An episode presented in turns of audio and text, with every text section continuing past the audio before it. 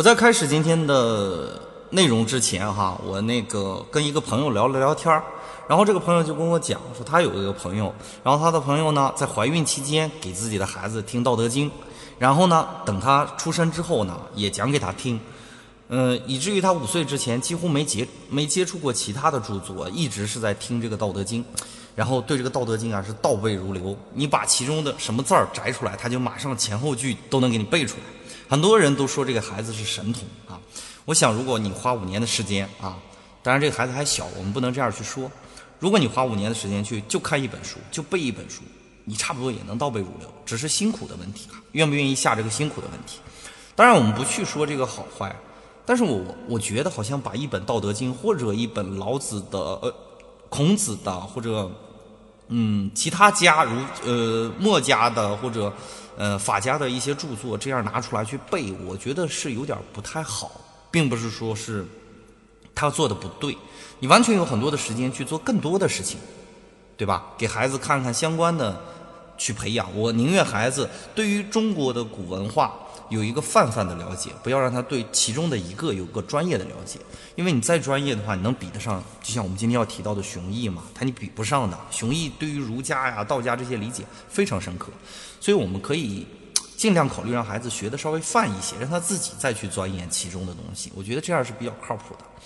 嗯，但是呢，其实我想说这个是想唤起大家一一点儿对于我们总觉得绝对正确的东西，比如一提到《易经》都觉得很高大上，一提到孔子，一提到老子呢，就觉得好像这个东西是中国不可替代的一个一个内容，千万不要太过了哈。我我提醒有有伙伴跟我说啊，千万不要太过。你喜欢这个东西没有没有关系，你相信这个东西也是对的。我们先把话说在前头。今天虽然我穿的是黑色的 T 恤，但我没有想要黑老子的意思哈。虽然我可能会颠覆大家对于老子的一些认识，但是他依然还是那个老子，他不会因为我今天一篇之后他就变质了。我只是说从另一个角度看到了一些可能其他人没有看到的东西，并不是我老子也并没有我们想的那么玄啊。我今天其实主要的想讲的内容大致就是这些，而我们呢一本老子《道德经》八十一章啊。据说五千言啊，五千多字啊，五千字左右。不管它多少字，因为我发现这两本书哈，这本书和这本书，这两本书虽然都是老子，但是它的排版以及中间的断句以及句子之间，有的上头有一些字，有的上没有一些字，其实都挺能反映出一些问题的哈。嗯，其实这个史料的这个繁杂。已经让我自己能感觉得到，老子有可能不是我们想的那样，我们只是把他想的太那个太过了一点哈，把它神化了。所以呢，今天我主要的任务就是要帮大家去剖析一下这其中可能被神化的部分。当然，一口气说不完，我们今天挑四个故事来说啊。首先，先跟大家简单的再介绍一下，我看有后来也有也来几百号人啊，虽然我知道可能带着机器人来啊。我今天参考书《韩非子》，但是只用解老和喻老篇，因为不会引述里面内容，所以提完了表示尊重啊，就放一边去了。《淮南子》下，中华书局出版的啊，《淮南子》下，其中也是引用了一部分内容啊，也大概引用了四个故事啊，《淮南子》下的道道训篇啊，道音训啊，道音训篇这这一篇我只讲这一篇啊，其他内容是其他的。故事啊，《道音训》啊，第十三章，呃，第十二卷，我用到的啊。还有就是《帛书老子教注》这本书要好好说一下啊。马王堆出土的时候，找出来这个，嗯，老子的一些，就是按照这样他这样写的哈，就是相当于是在丝绸等一系列软物上的，或者在其他的一些东西上刻的关于老子《道德经》。他一出土之后，其实把我们通行本都。都有点干碎的感觉，因为有好多的句子跟之前的句子讲的不是特别一样，明白我的意思吗？就是跟我们传统的理解不是不太一样，那句话的意思整个就颠倒了哈。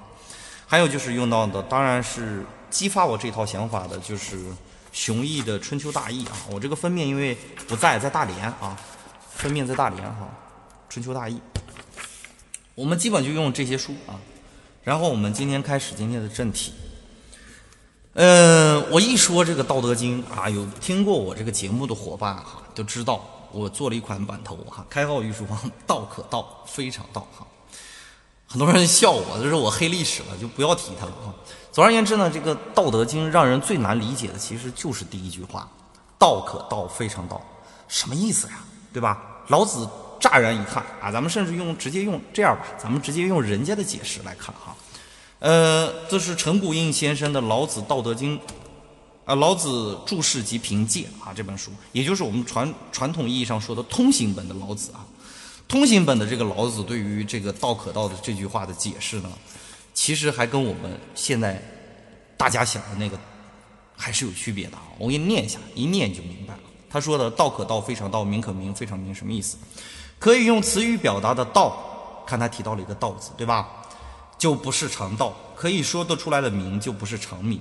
啊，这个“道”字在整个这个《道德经》这本书里出现过很多次。有很多人问我，靠，你觉得这个《道德经》中的“道”是什么意思呢？我说，你知道的“道”和你说到的“道”是一个意思吗？当然不是。所以你要放到具体的语境下面去分析。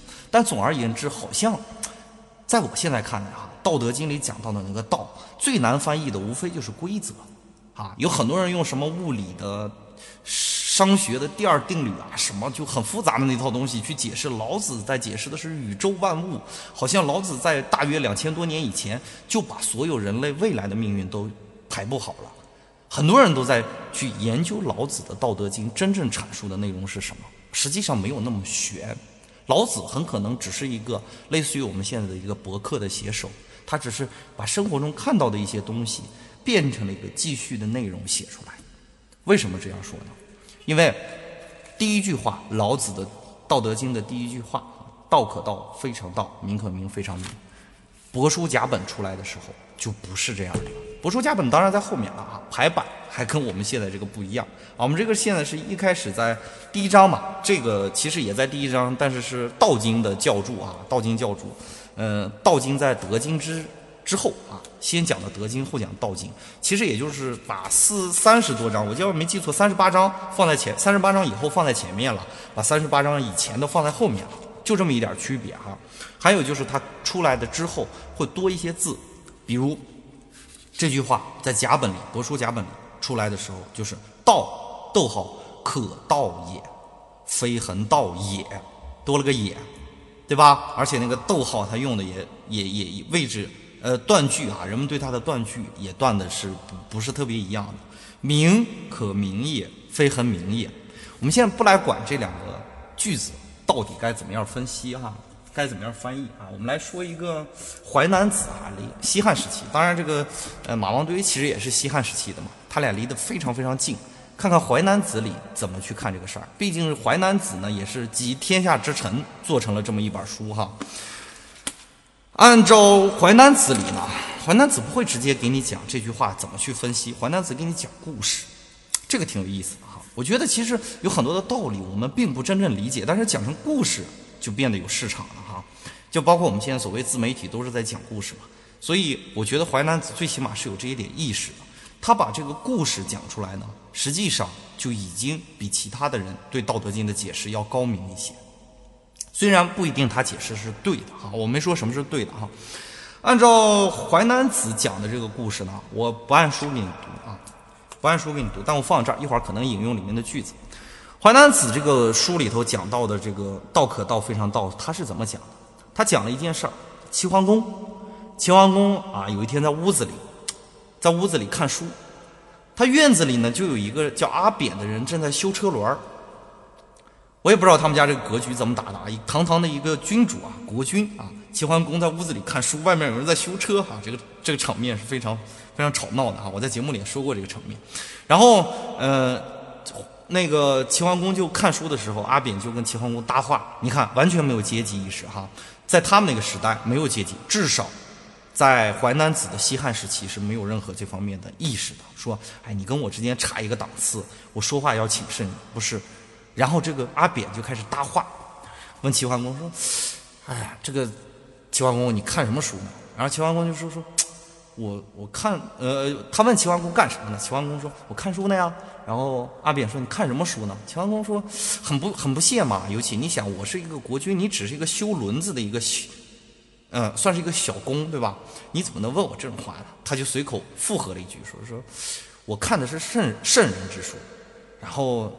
外面那个阿扁说：“你别看了，你其实看的都是圣人的糟粕，他不可能给你那那一套东西啊，他不可能写在书里面的。”然后齐桓公不乐意了，说：“你一个小公哈，你非但随便跟我搭话就不说了，你还指责我看我什么书？你好像懂这个所谓的这些圣人的道理一样。”然后那个，嗯，他就很很质疑这个这个这个这个阿扁的这个说这套话的内容。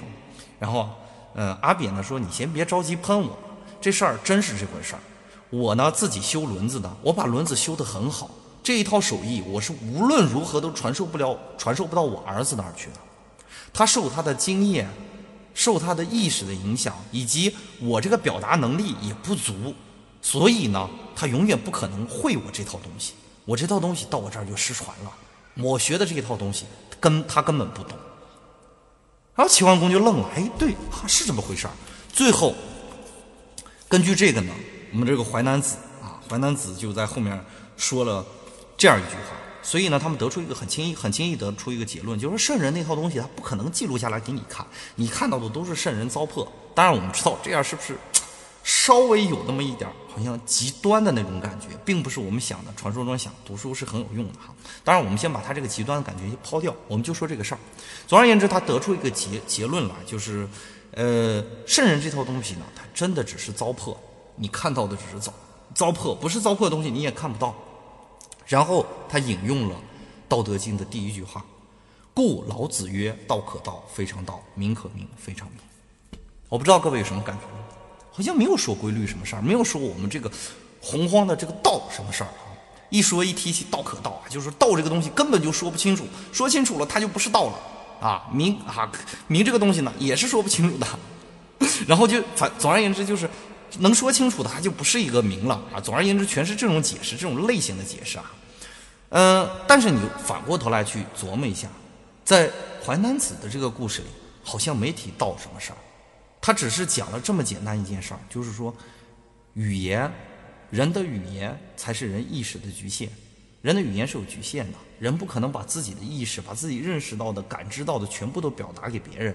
他只想说这么一件简单的事情，明白我的意思了吧？为什么有很多的小说家在写的时候、描写东西的时候，有的东西他就不给你描写，故意隐去呢？因为他要调动的是你大脑的思绪，对吧？包括我们。喜欢听评书啊！我知道有几位伙伴是喜欢听评书的，听评书的、听单口相声的一些伙伴，他知道他们有一种笔法，就是在评书、单口相声里有一种笔法。这个笔法是什么呢？就是描写一个姑娘漂亮，他不直接跟你说这个姑娘啊什么浓眉大眼，不这样跟你说，这样表达就俗了。他会跟你说一个意象之美。为什么？因为她太漂亮，我描描述不了，描述不好了。对吧？你每一个人对于美的美感都不一样的。你一想，你觉得什么样是美，它就什么样。所以说了个意象之美，好，也就是说，我们的语言在一定程度上实际上是有局限性。就像我们现在说的啊，我们刚才有一位伙伴君临天下说，脑补，它就是脑补嘛，对吧？所以老子《道德经》这一章是在给你，就是这一段是在给你讲道吗？好像不是在给你讲道，他只是在跟你讲我们的意识，我们所能描述出来的东西。都是苍白无力的，我们受这个文字、受语言的局限性特别强。我们可能有时候个人达到一种什么样的境界呢？但实际上呢，我们的这个描述还不能达到这种水平。再想两千多年前的人用词啊，各个方面，他和我们现在还是不一样的。他的文法和语法是分分开的，不像我们现在文法语法是合合合合二为一的哈。我们说什么就应该写什么，在古代不是啊。古代的人也说白话文啊，当然，古代的人写是写的那一套文言文，它是文法和语法区分的，这也在一定层面上说清楚了当时的那个社会环境。就是我在春秋战国时期哈，呃，那个时候的人可能对于很多事物的理解还是很没有没有什么准确的那种理解，没有准确的定义的，所以他们描述什么的时候，描述什么东西的时候，新生事物或者发现一些什么新的事物的时候，都是在。用一种泛泛的词汇去描写它，所以老子可能这句话要讲的意思，并不是说道这个东西，老子也没想给你拟个道，他只是说道，第一个道，如果你解释出来，就是话语，道可道，对吧？话语可以描述出来的东西，道道可，第二个道是说出来，对吧？话语如果可以描写出来，那那就不是什么好话啊，不是什么经常会我们看到的这个东西，它可能是这个意思，非常通俗，非常易懂。他想说的无非就是这个东西我们说不清楚，仅此而已。所以呢，你也别老背这句话，背背背，不可能得道成仙哈，不可能说道可道非常道，歘飞飞天上，不可能。这个东西它只是一个简单的描述哈。我这儿一点都不卡，卡的是应该是你那儿，卡的应该是你那儿啊，我不卡。好，这是第一个第一句话，包括你看那个，嗯，老这个帛书，帛书老子这个甲本里头写到的“道可道也”，他倒又完全成了另外一套东西了，明白我意思吗？他也不是说道可道了，不是说道到底可不可道，而是说道这个东西是可以说清楚的。它，但是它并非是常道，因为它有个也区分嘛，对吧？你会发现它又有另外一种解释了，好像这个东西就解释不清楚了，完全是解释不清楚的一种状态哈。总而言之，老子可能啊那天那天那个时候啊，我不知道老子有没有地方喝酒去哈。总而言之，在那个时候，老子可能有一天说了两句胡话，然后留在这儿，然后被我们后代后来人就捏造出来一种道的东西，很多人用它来解释整个宇宙啊，这个我觉得是有点过分了。淮南子的这个解释非常好的。他只是想告诉你，语言是有局限性的，千万不要相信语言。在一定程度上，不要不要太相信语言哈，因为语言有的事儿是说不清楚。老子并没有想跟你讲很久的问题，老子只是想跟你说很直白的，这事儿我也说不清楚哈，你们自己琢磨吧，可能是这个意思，对吧？这是第一个故事。第二个故事呢是第五章，第五章我找一下书啊，书有点多今天。第五章我们再来念一下，第五章。总体是这样的啊，什么天地不仁，以万物为刍狗啊，圣人不仁，以百姓为刍狗啊。这前面都不看，就看最后八个字：多言数穷，不如守中。是不是？你感觉这句话又又好像是很很很很很很让人理解不清楚啊？天上一头，地上一头的那种感觉。多言数穷，数穷不如守中。我们看一下它的通行本的。呃，解释啊，通行本的解释是：政令繁苛，反而会加速败亡，不如持守虚静。是不是跟无为那套东西关联起来了？是不是？好像就感觉老子是在指导政治，对吧？老子是一个政治家，是一个预测家，他能指导政治，告诉你们不要弄那么多乱七八糟的政令啊，然后我们就就就放任大家，让大家自由主义啊。有很多人说老子是自由主义，也是说也是从这些字句里头发现的。说放任大家，不要管大家，让大家自由的去发展吧。老子说的哈，一说就是老子说的。我们来看一下这个《帛书甲本》版里这句话怎么说的。《帛书甲本》这本这里头说的叫“多闻数数穷，不如守中”，它不是多言了，它是多闻了。闻和言是不一样的，闻是听到啊，对吧？听到或者看到，可能都要闻啊。多闻数数穷，不如。不若守于中啊，这是原文。多闻数穷，不若守于中。守于中啊，这就让我们很费解了。怎么政令还可以听得到呢？对吧？这是不是就不是那一套政令的说法了？哼，很奇怪啊。一个言，一个文，你就能看得出来，这其中其实不是讲的一件事儿。明白我意思哈？我们还是啊，这两本书解释不清楚。我们到《淮南子》里去找找答案，《淮南子》里应该会多少给你讲个故事啊！看完这个故事，至少不亏。《淮南子》里讲了这么一个故事：有一个人叫王寿啊，这个王寿呢也是闲的没事干啊，在古代背着那个背着一个啊，类似于是书包一样的东西啊，古代没有，可能是个竹篮子，竹篮子里就放满了书啊。你说这个人是不是有神经病？出门还背个背个竹篮子放的书啊？然后呢，他就碰到了一个叫。呃，在周周地啊，这个这上头是，呃，是是是是是这么去描写的，是是周啊，周地还是周代不清楚，我们无所谓，我们不去解释它。在碰到了这个这个这个有个叫徐坟的人啊，也不知道徐坟还是徐平哈，这个字很难读，呃，就是那个两点水过两点水过来一个马啊，也有读平字的，也有读坟字的哈。然后碰到这个徐坟，我们就读他徐坟吧啊，无所谓。碰到这个徐坟了之后呢，然后他就跟他就就就问他说说说，呃，徐芬可能就他俩这个对话开始之前，肯定有一个场景嘛。徐芬就看他很纳闷啊，你为什么背这么多东西呢？可能这个王寿就说啊，我们也是猜想。王寿就说说，你看我好学呀，背着一堆书嘛，对吧？然后最后呢，呃，徐芬就说说说，做事儿的人要顺应的是事情的变化，对吧？就要换我们现在的一句非常经典的一句话，叫具体问题具体分析。你不能拿着书去放去对你这个事儿。你明显是这上是有错有有错位的哈，呃，然后就总而言之就开导了他一下，意思就是说你这套书这个东西啊，其实你学会了就行了，你不用天天把它带在身上，这样并不会让你变得更加聪明。徐芬就大致说了这么一一一一件事儿哈，而且徐芬说了，书籍记载的是他的言论，对吧？是记载的有智慧人的言论，有智慧人的言论呢，未必能产。变成一个有智慧的文章，明白我意思吧？是不是跟刚才道可道有那么一点感觉，对吧？然后呃，所以呢，聪明的人是不会藏别人的书籍的，看完就扔啊。你就像太后这样就不属于聪明的人啊。用这个徐坟的话来说哈，然后原文里写到了这样一个细节，叫于是啊，王寿乃焚书而舞之。这是一个什么样的动作？你肯定能想象到，就是。把书啊，过去书都是那个竹简嘛，对吧？拿出来烧了，然后一边烧呢，这后还一边在跳舞。你你会觉得很纳闷，为什么要跳舞呢？对吧？用我们现代人话说，这这货是不是精分了？对吧？有点精分的那种感觉哈，一边烧书一边跳舞，很让人费解的一个场景。实际上呢，如果你要是读懂了他这句话，你就能发现，结合上下文来看啊，你如。就是所谓的这个，然后他引用的这个老子的“多言数穷，不如守中”，什么意思呢？就是说这些言论呢很多，每个人说的角度都不一样，它未必是适用于你的。你呢只需要采集其中对你有好处的东西，然后用就可以了，并没有提政令什么事儿。结合上下文来一看的话，你会发现王寿为什么要封？因为王寿不管怎么烧。不管这个徐芬对他点播怎么着，效果怎么着，他发现了一个很有意思的悖论。这个悖论其实也体现在老子的这句“多言数穷，不如守中”之中。明白我的意思吗？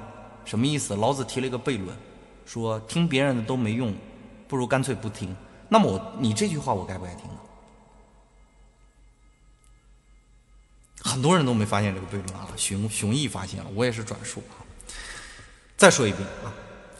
老子说：“多言数穷，不如守中。”如果按照淮南子的解释来看，就是别人的言论可能会影响，总早晚有穷尽的时候啊。他说这个穷不是变穷了，是穷尽，早晚有穷尽的时候，干脆就守中嘛，不要去听。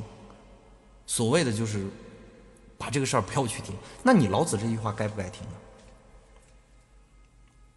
对吧？所以我觉得王寿啊，这个焚书。先焚书，而后舞跳舞，开始跳舞，你就会发现，他跳舞跳在哪儿了？他这个精分也是应该的，因为陷入到一条悖论里去了嘛，对吧？很多人觉得老子的东西太流畅了，流畅到了几乎是一个字都不能改，就这么完美啊！这五千字一个字都不能改，你现在来看改不改呢？对吧？而且我们再说一遍啊，这本书里想到的叫多闻数穷，数穷。多闻数穷，数穷可能和这个《淮南子》里提到的这种状态才是相似的。也就是说，你听到的声音多了，你学习到的东西多了啊。你如果非要把这个现象和所谓我们现在联系起来，不要去联系熵定律啊，不要去联系什么物理学的定律啊，不要联系什么宇宙大爆炸那套理论，没有用。你不如就理解这样一个现象，就是我们现在发出声音的人太多了，你只需要选其中几个去听就可以了。对吧？也不是说要听最好的，也不是要听不好的，哎听个中不溜的像开号这样的，对吧？给自己打个小广告。总而言之呢，他并没有说政政令什么事儿哈，不是说是当政者该怎么样做，他往往表现的是一个赤裸裸的一个道理。如果你这样看的话，你会不会发现淮南子有点像我们现在写心灵鸡汤段子手这些微博的大咖们干的事儿啊？把别人的话引述过来，前面先讲一个小故事，你看这句话说对了吧？对吧？什么怕吃苦吃苦半辈子，不怕苦吃苦一辈子，对吧？我上面给你解释很清楚，有没有像这种所谓的心灵鸡汤的这样的解读？说实话，老子很可能啊，我到我看讲了两个故事了啊，到现在为止猜测一下，老子很可能只是看到了一些社会现象，或者看到了一些自然现象，然后呢，他也不知道该怎样去描述这个自然现象、社会现象，于是他随笔一写，很泛泛的把这个事情记录下来，他只是在写一个随笔感悟，仅此而已。如果你要这样理解他，他并不神秘，对吧？呃，如果说不神秘的话，我们接着来看下一段哈，下一段应该是第四十三章了啊。我也是有有大纲的啊，我不是在这胡胡给你们讲的啊，也是有大纲的。来看四十三章啊，说什么？四十三章这章可能啊，大家各位并不是特别熟悉，我读一下吧，我看看你们能能不能记得这句话，或者听说过这句话啊。天下之至柔，驰骋；天下之至坚。听过这句话吗？四十三章，按照老子通行本的解释，就是天下最柔软的东西能够驾驭天下最坚硬的东西。记住这句话：天下之至柔，驰骋；天下之至坚。乍一听觉得，我的天哪，好像老子是不是？呃，老子是不是一下就领悟到了世界万物的那种本质所在呢？很多人都在想这个问题。也就是说。他可能间接的就会想到另外一个东西，叫做所谓的柔弱处世啊。再说的玄点，在中国古代叫守弱学，听说过这个内容对吧？我看有伙伴是听说过。实际上呢啊，等会儿别着急，我们看看帛书甲本里这句话是怎么写的。帛书甲本里写的叫“天下之至柔，驰骋于天下之至坚”，多了个“于”字。于是什么意思呢？于就是在里面，不是在外面，明白我的意思吗？驰骋，直接你要用驰骋，不要用于，会不会有一种驾驭的感觉？在上面，在一件事情的上面叫驰骋嘛，对吧？在一件事情的里面叫什么什么鱼嘛，对吧？你会发现好像并不是在讲柔弱处世啊，这个老子又好像又把我们忽悠了一把啊，这些世人又把我忽悠一把，明明没有想讲什么。柔弱处事的方法，而是他要描述一种什么样的感觉？好，我们带着这个问题再来《淮南子》里看看，《淮南子》里说了什么？《淮南子》里讲了这样一个故事啊，就是有一个小怪兽、小精灵叫王两，网就是那个迷茫迷茫的网，把那个竖心旁去掉那一半，王两两是一二一两的那个两，一两的那个两啊。王两啊，王两和这个光亮就对话。然后呢，王两就说说说，问这个光啊，就是说光亮是不就是道嘛，对吧？它变来变去的不就是道嘛，对吧？嗯，有时候暗了一会儿，一会儿又亮了，啊，不是那个魑魅魍，那不是那不是那两个字啊，就是那个鬼字去掉那个王，鬼字去掉那个王，两是就把两个鬼都去掉啊，就是就是就是这本书里写到的这个王两这两个字啊。王两是什么呢？王两就是我们影子不是有很暗的地方嘛，也有那种半虚不虚的虚影嘛，对吧？有的地方是，在在影子的边界处，可能因为这个光的折射的原因，所以导致它比较虚一些。但是古人就把它幻化成妖精，明白我的意思哈？这个王两就问这个光亮说：“你如果你们光亮是不是就是那个那个道啊？因为你看看你无处不在嘛，对吧？有时候被人挡住了还有阴影啊，有时候呢它还昏暗，有时候还明亮。”它不就是道吗？对吧？然后这个光明就说：“其实不是这回事儿，说我们光明才不是道，我们光明也会受到一些影响。比如你把房子的窗户关上，窗户堵上，那么我们就进不去了，对吧？但是道不一样啊，道是在所有事情里面的呀，明白我的意思吗？就是所有事情里面穿插在所有事情里，它不会因为你想阻拦它，它就就能阻拦得了。这个东西特别像什么？特别像我们现在说到的规律，对不对？我们一讲话就是规律无处不在，对吧？所有事情都有规律，这是科学的看问题的方式哈。我们先不提这个，虽然两两规律和这个所谓的道出自不同家，但是你会发现它在一定程度上是相符的。然后最后他结合这个内容的时候，它呃，他去这样去描述的这个哈，化育万物而不可为相，就是道这个东西啊，要嗯，它是所有万物的根本，但是它不会产生一个具体的相貌。俯仰之间而俯四海之外，也就是说，充斥在我们所认识的边界，实际上外面也是它。昭昭啊，这个原文也也做昭昭啊，昭昭何足以明之？也就是说，我光亮怎么能比得上它呢？你现在有什么感觉？也就是说，他好像并不是在阐述一个非常柔弱处世的那种感觉，或者是那种所谓的我们讲做人的道理。他不是在讲这个，他只是在讲规律无处不在，就这么一句话：天下之至柔，驰骋天下之至坚，对吧？他呢又没法去描述规律是抽象的，他那个时候没有这个词儿啊，没有这个抽象这个词儿，他只能说规律是非常柔的，至柔嘛，对吧？你说水是无孔不入的，空气也是无孔不入的，他只能觉得这种东西是非常柔软，没有触感的啊，柔软到没有触感，所以叫至至柔。他可能只是做了一个比喻形容，他并不是一定意义上非要给你讲这个什么柔弱处世这一套东西，不是。也不是我们所想的那种手弱学那一套，他只是讲了一种老子说这个事儿是这样的，那个事儿是这样，他俩好像很相似，是不是有一种东西贯穿于他们之间呢？这不就是我们理解所谓规律的方式吗？对吧？科学那一套不就是这一套吗？只是老子可能没有萌芽出这种规律的意识罢了，他只是一个简单的一个感受，他只是觉得这种东西之间肯定是有规律的，是驰骋于万物之中的。并不是说驾驭万物的，因为他也不知道这件事情发生和那件事情发生了会不会有什么必然联系，这个规律到底是不是从这个事物上跑到那个事物上去的？所有一切他没法实验，在他的那个懵懂的时代，他只能写下这样晦涩的句子，对吧？天下之至，驰骋于天下之之间。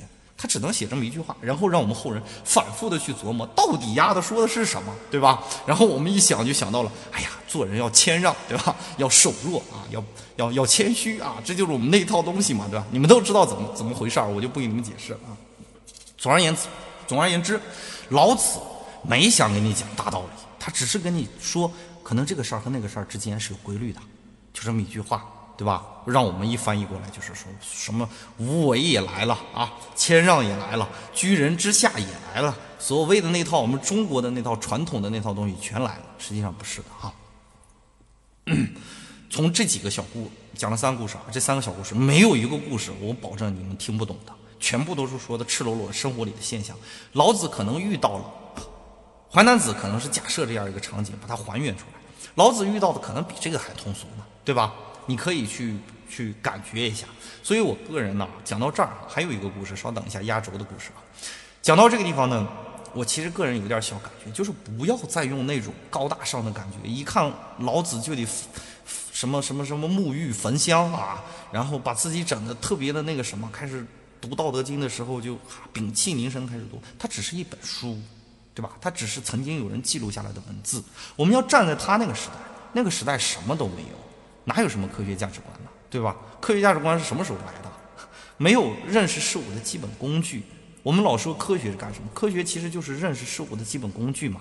我们为什么要读书呢？无非就是让你长点眼睛，仅此而已。在那个时代有什么？什么都没有。所以他面对一些很抽象的事物的时候，该怎么弄啊？他只能用一些晦涩的东西给你记录下来，对吧？他没有什么具体意义。你拿这个东西，以我们现在的认知水平都不能预测未来，你拿它去预测宇宙的未来，靠谱吗？还甚至有的人经过老子这一套，推演出一套更复杂的哲学啊。总而言之，我觉得这种东西，哲学就到黑格尔就停吧。我觉得我们已经走到极致了，至少在没有出现比逻辑更强的东西之前，先不要去讨论哲学的深化的问题，对吧？黑格尔已经把事情做做得很绝了，让我们无路可走了就可以了。不要再去推演，不要再去过分的解读。我觉得对老子的解读在市场上是有过分解读的嫌疑的哈，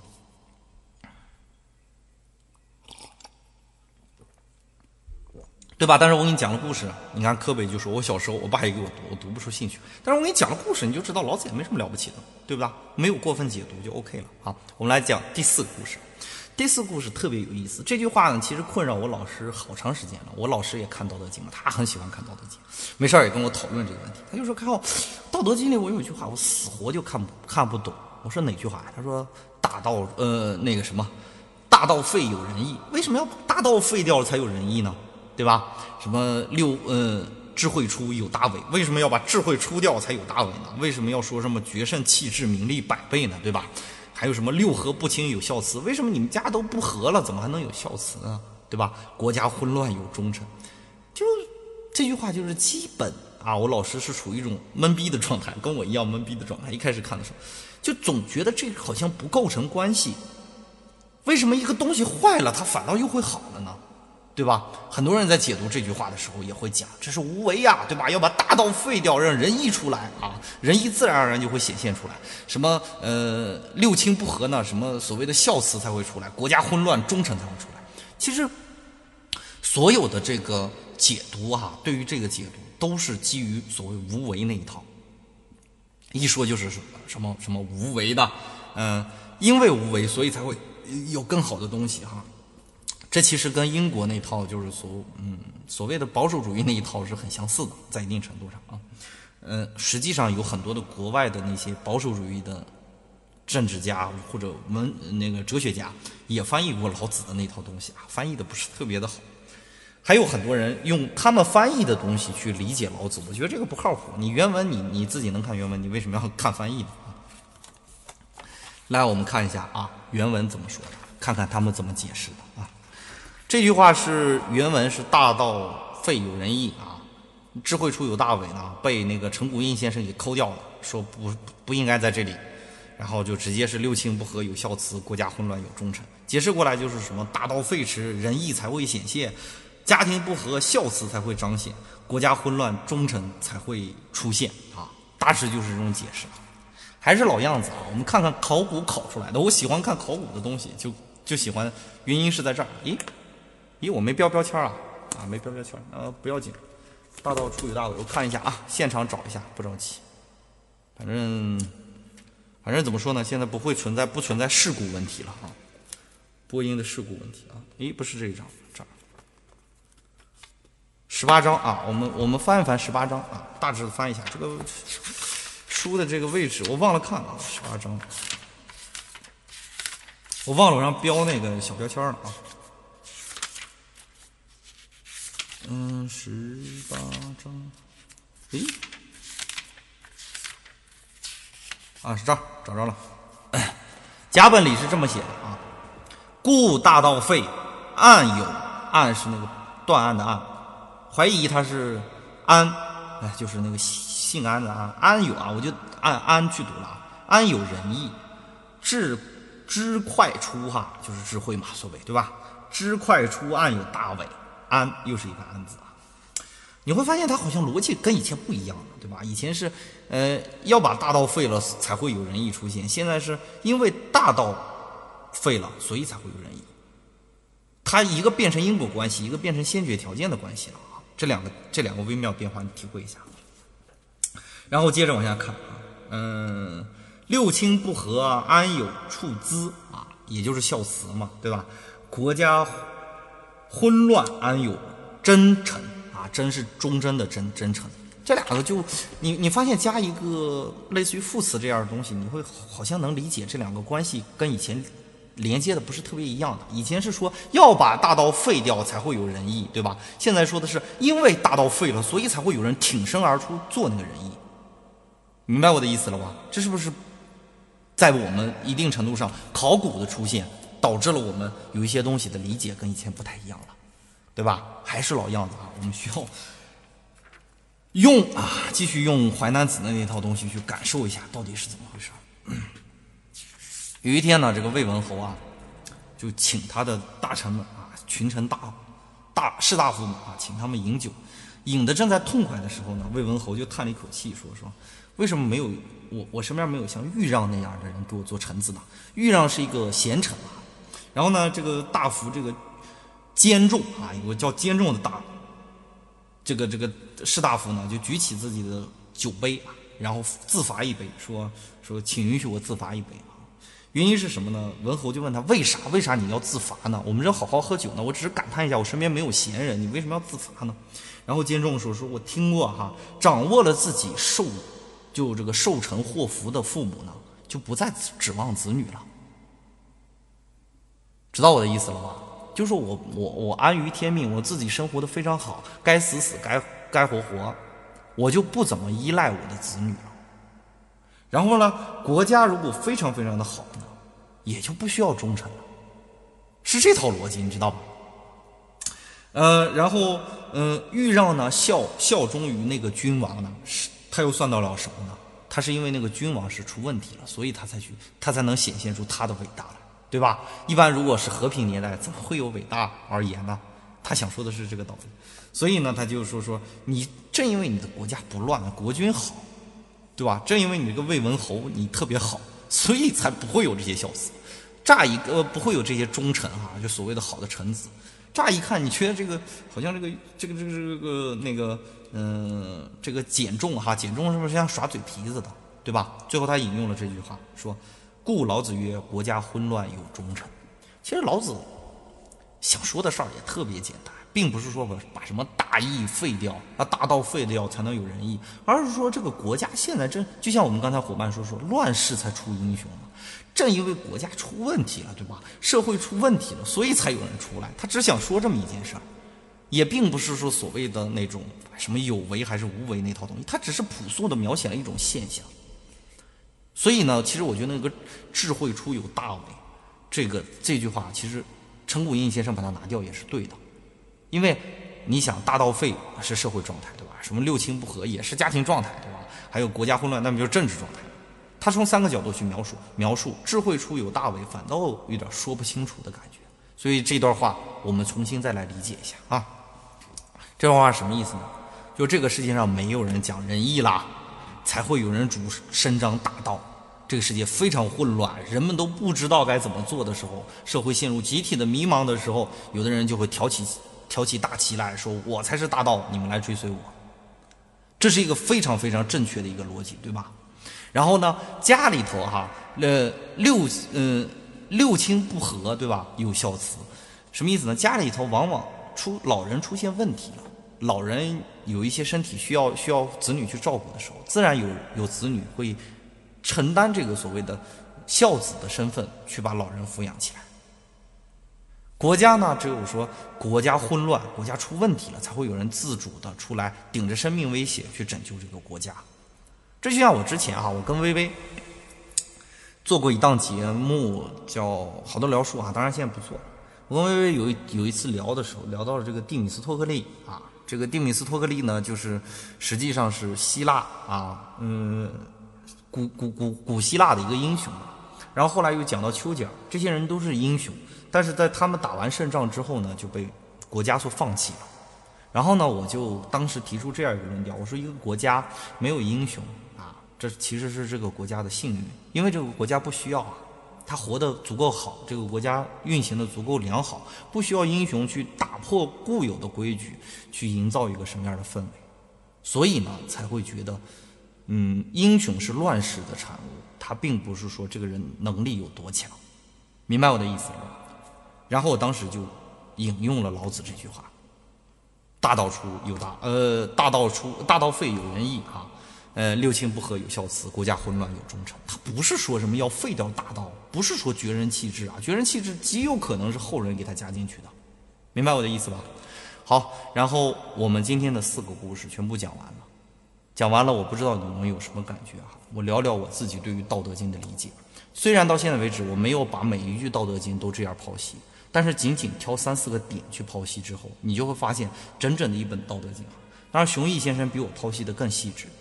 熊毅先生讲的更全面，包括其实道这几本《道德经》，这两本《道德经》拿在我手里，把《淮南子》放在这儿，我们这些东西如果细致的去剖析的话，你会发现《道德经》的道理非常非常简单，甚至有点像我们现在微博里啊、朋友圈里、像 QQ 空间里刷的那些段子一样，就那么简单一件事儿，把这个事情说的特别特别的清楚。它只是类似于一种心灵鸡汤或者心灵慰藉。它只要配上一个合理的小故事，就能像就像《淮南子》配一个合理的小故事，就能把它说得很清楚了。没有那么复杂，没有什么这个宇宙的观啊，就就包括陈谷应先生啊，我我不是黑陈谷应先生，陈谷应先生也提到了宇宙观那一套，冯冯友兰先生也提到这一点，我不是黑他们，他们老提到这样的东西，其实在一定意义上是把我们和《道德经》真的隔绝了，明白我的意思哈？也就是说，所谓的那一套宏观的那个道的逻辑啊，高深那套逻辑，我们更没、更没、根本没有什么显现的地方，也并不是说老子就多么多么高明，他只不过是看到了一些现象，然后用寓言式的文字把它写出来，什么叫寓言式的？这个事情要告诉你一个什么样的道理，仅此而已，对吧？到这儿就可以了。很多人因为说说说说跟我跟我我我有听众啊，曾经跟我说过这样的话，说看到，哎呀，听完每天早晨起来读一段《道德经》，唇齿留香，它绝对是一种错觉，真的。凡是如果那种，你可以自己试一下，你把无意义的字放在一起，只要它押韵，它依然也可以唇齿留香。明白我的意思吗？唇齿留香是指你读的顺口，仅此而已。《道德经》的东西多好读啊，一读就能特别顺口，而且感觉好像特别有道理。实际上，它的道理很可能就是最浅显的那一层东西，并没有那么复杂。如果它要复杂了，我们换过来讲啊，如果它要复杂了，是不是跟老子追求简单的极致有悖了呢？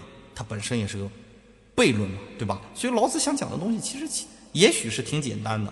随着考古的不断发现，我们相信以后的老子《道德经》的内容有更多更多的内容可以被我们提炼出来。哈，嗯，为什么会出现这样的现象呢？说老子《道德经》看不懂呢？因为它描写的比较模糊嘛。我们之前也讲过了，因为它模糊的，呃，描写的东西特别模糊，不是具体的东西，所以你读起来就会觉得很高深的感觉。你一定要清楚这个问题。就是有一些话，在一定场合，在或者说在所有场合它都正确的情况下，它相当于没说。废话是永远是绝对正确的，对吧？就比如说你好，你好，这就是典型的一句废话，对吧？我不好，那难道你好啊？要想抬杠能抬一下午啊？总而言之，这种泛泛的描述极有可能是老子《道德经》主要想说的。我刚来到这个世界，我对这个世界一无所知，我们人类才刚刚进入到这个阶段，非常。非常模糊的一种阶段，那么我用一种模糊的语言描述出来，仅此而已。对呀，所以很多的东西是后人真的想多了哈。我们在生活的时候呢，也很容易这样，被某一时、某某一地、被某一句话所言中了，然后你就觉得这句话说的特别对。它只是适用于这个场景，那没错。它如果适用你每个场场景，就像我经常跟大家宣导的，我说我不喜欢，呃，算命那套东西啊。我也不喜欢所谓的星座那套东西，因为你可以试一下把里面的语句随便打乱了，你发现它还符合你的状态。你发现十二星座所有的描述都是你，我的天哪，就很迷茫。它是一种泛泛的一种描述，对吧？呃，就像我开篇的时候说过，老子的东西之所以到现在，之所以到现在这个境地，我的意思并不是说让大家扭过来，从此以后就不相信老子这套东西，而是要让大家带着同情之理解去看。他不，他那个时代很懵懂，语言也很局限，认识也很局限，也没有什么认知工具，没有什么科学这样的认知工具。所以你现在再去看他的时候，是不是带一点那种？我觉得就是看那个时代的东西，也不是说看什么高深的哲学，也不是让我去明白一个人生的什么道理，也不是我从中就能获得成功的经验。他只是去安抚一下你内心上的空虚空洞，可能在一时一地。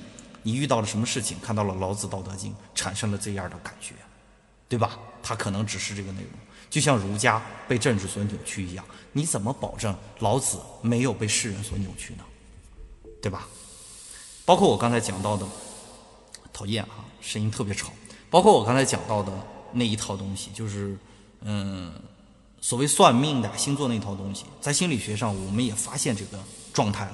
就是用一些模糊不清楚的语句或者泛泛的语句去描述你，你依然会觉得它是针对你这个事情去说的，这叫巴纳姆效应啊！我反复的讲过这个效应，回头有机会呢，我把它做成一分钟的一个小知识点，然后发给大家，好不好？